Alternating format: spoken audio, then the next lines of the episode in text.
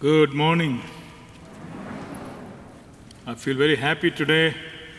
Number one reason is you, seeing you all today this morning in the church. Second reason is my head. You might wonder what is wrong with my head. Um, normally, I trim my my little bit of hair I have in my on my head. So today I shaved my hair, took a razor and just shaved it. It feels so smooth, you know. So I can't stop playing with my head. And I realized it's actually, you know, increases your blood blood flow and stimulates your brain. So I'm going to give you a long, windy sermon today because of that. So it's a quite interesting gospel passage where we have a, a group of Greeks come to see Jesus. John, who wrote the gospel, have spiritualized this. They came to worship. But all the probability is that they came to warn Jesus of the danger that surround him. You know, at that time of Jesus, the Greece, the country, and the people were so broad minded, open minded. You can speak anything, do anything, and they understand. Very modern in outlook. Like, for example, the Greek great philosopher Socrates and all kind of people were there. And uh, interestingly, they say these people must have come to Jesus to tell him, please flee to Egypt, flee to Greece, so you'll have a happy place there. You don't need to be here. The time of Jesus, the Jewish land, of course, there was freedom. It was constrained and curtailed. So that is one of the reasons Jesus was always attacked by the Pharisees and Sadducees and the police. When he did a miracle, they came to tell him, You can't do this. When he spoke openly, they told him, You cannot say this, you are blaspheming. All sorts of things were leveled upon Jesus, actually. You know. So this is what happens now from this Sunday. We have coming Sunday is a Palm Sunday. Then, of course, Jesus being arrested and all those stories being enacted into our lives into the church, the liturgy. So, Jewish land had freedom. It's like Idi Amin. Idi Amin used to be a dictator, ruled uh, uh, Uganda for many, many years. Um, and he used to say, In my country, I guarantee you freedom of speech, but I cannot guarantee you freedom after speech. You know, that's exactly what's happening at that time in Jewish land. So Jesus, in fact, tell these people and his disciples that his hour has come and he has chosen to face it. He is not going to run away from the reality. I'm not going to plead with anybody, both human and divine. I'm going to face it. That's my destiny. So today, as we celebrate discipleship, discipleship Sunday, in fact, this is one of the uh, qualities of a disciple to accept what God wants us to have in our life. Accept it without grumbling, without agitating. Now, I'm going to bring up a couple of people to illustrate this point Number one is Catherine Marshall. Catherine Marshall is an American writer. I think she was born in 1914 or something and died here in uh, Florida. Uh, 1983, Boynton Beach. Her husband is a famous preacher and a minister, Peter Marshall. She is a fiction and non fiction writer. Also, she has written many inspirational stories. In one of her writings, an article called when we dare to trust God, when we dare to trust God, she talks about her own life. She was bedbound, sick, with a lung problem. And she said it was so perennial for a while, and she, she took so much of medication and uh, met number of doctors, but she wasn't healed. She was so depressed and frustrated because of this sickness. She said at her hospital bed one day somebody gave her a pamphlet about a missionary lady, a woman who had been suffering for long eight years with an unknown sickness. And this lady was so upset, angry, frustrated with everybody, including God. And in that pamphlet, uh, it says, One day, in desperation, she cried out to God, All right, I give up. If you want me to be invalid, that's your business. Within two weeks of time, the missionary lady was fully recovered. So Catherine Marshall uh, did not much worry about this pamphlet, but later on in the week she read this again. And uh, one day, in a fine morning, she cried out to God in the words similar to those in the missionary lady spoke to God. She said, God, I'm tired of asking you for health. You decide if you want me sick or healthy. You decide if you want me sick or healthy. The story of missionary woman and the story of Catherine Marshall illustrate what Jesus is talking about in today's gospel. They explain, they pictures or illustrate teaching of Jesus that unless a grain of wheat dies, it cannot bear fruit. Or put in another way, unless we die to our own will, we cannot bear fruit to God. If the missionary lady did not die to her will and said, All right, God, I give up. I tried, but I'm giving up now. And probably she would have remained invalid.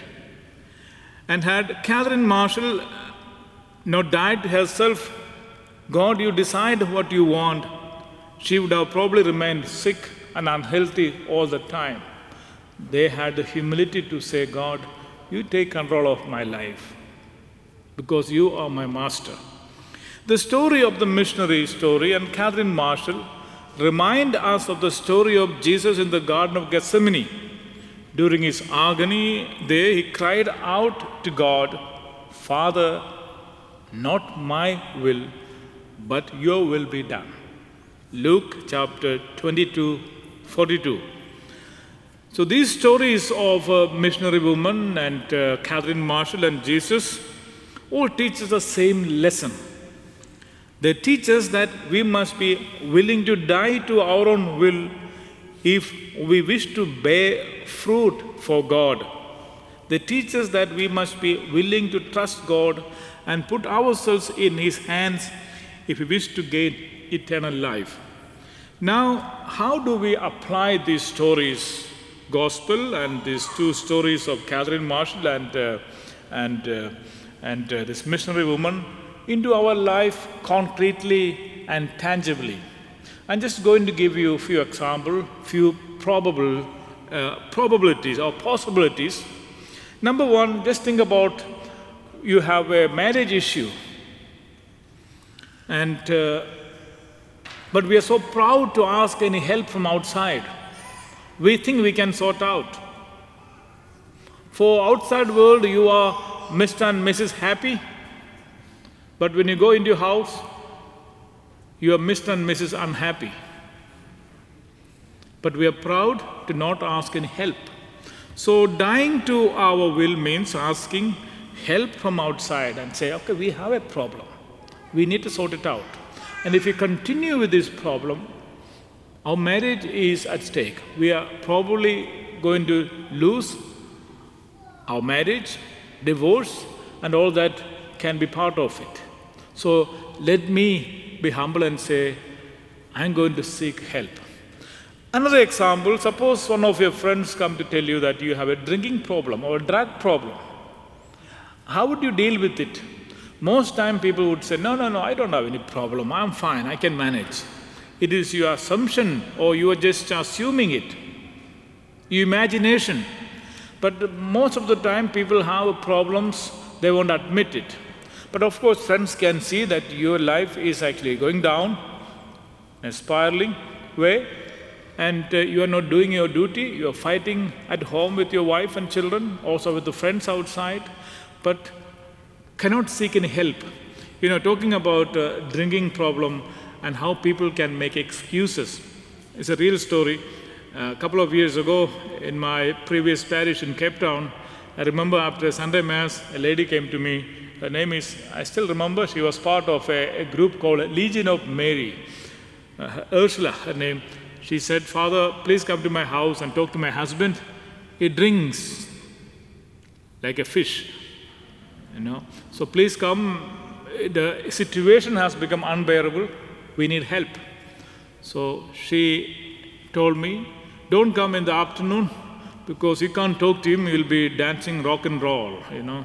So come in the morning. So I went the morning and uh, I still remember his name was Adrian. Adrian sitting and having a cup of coffee and a very nice man. And we spoke for a while, simple things, and uh, then I put the stuff in front of him about his drinking problem. And he told me, Father, I don't drink. I don't drink. I drink sometime. That is when I'm happy. Most people drink to become happy. So he only drinks when he is happy. So I told him, How do you become happy? He said, You know, Father, I become happy when I meet my friend Peter. Peter is a good friend of mine. So when we see each other, we are so happy. Then we drink. But the problem is, I see Peter every day. You know? So excuses sometimes. So sometimes we have to cut down this excuse and say, I have a problem. I need help. So once we seek the help, we should be able to deal with the situation. Second is third uh, possibility that uh, maybe a family member or friend has hurt you and you have so much of grudge and anger and forgiveness within you. So dying to a will means forgiving that person from the heart and treating him or her with a love again so dying to our will is not easy. No one said it is or it was. It's a difficult. And for both missionary woman and Catherine, and as well as Jesus, it's a difficult thing to do, but they did. So the good news in today's reading is that we can do the same. We can follow the example of missionary woman Catherine Marshall and of Jesus. We too can bear much fruit for God. May have the struggle as a missionary and Catherine Marshall did, or we may have to endure agony as Jesus did. But if we do, we too will bear fruit for God and gain eternal life. The important thing is to put our lives in God's hands in complete trust and complete faith. The important thing is to let go of our lives and let God do with them whatever He wishes. And so, this is the good news contained in today's gospel. It is the good news that if we imitate the grain of wheat and die to ourselves, we too will bear much fruit. And let us conclude uh, this, my short sermon, with a little prayer. God our Father, as we prepare to break the bread together, help us realize that had not the grains of wheat been ground into flour, and had not the individual grapes been crushed into juice, we would not be able to share this holy meal together.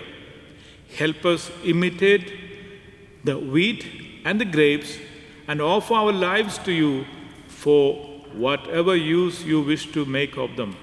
Amen.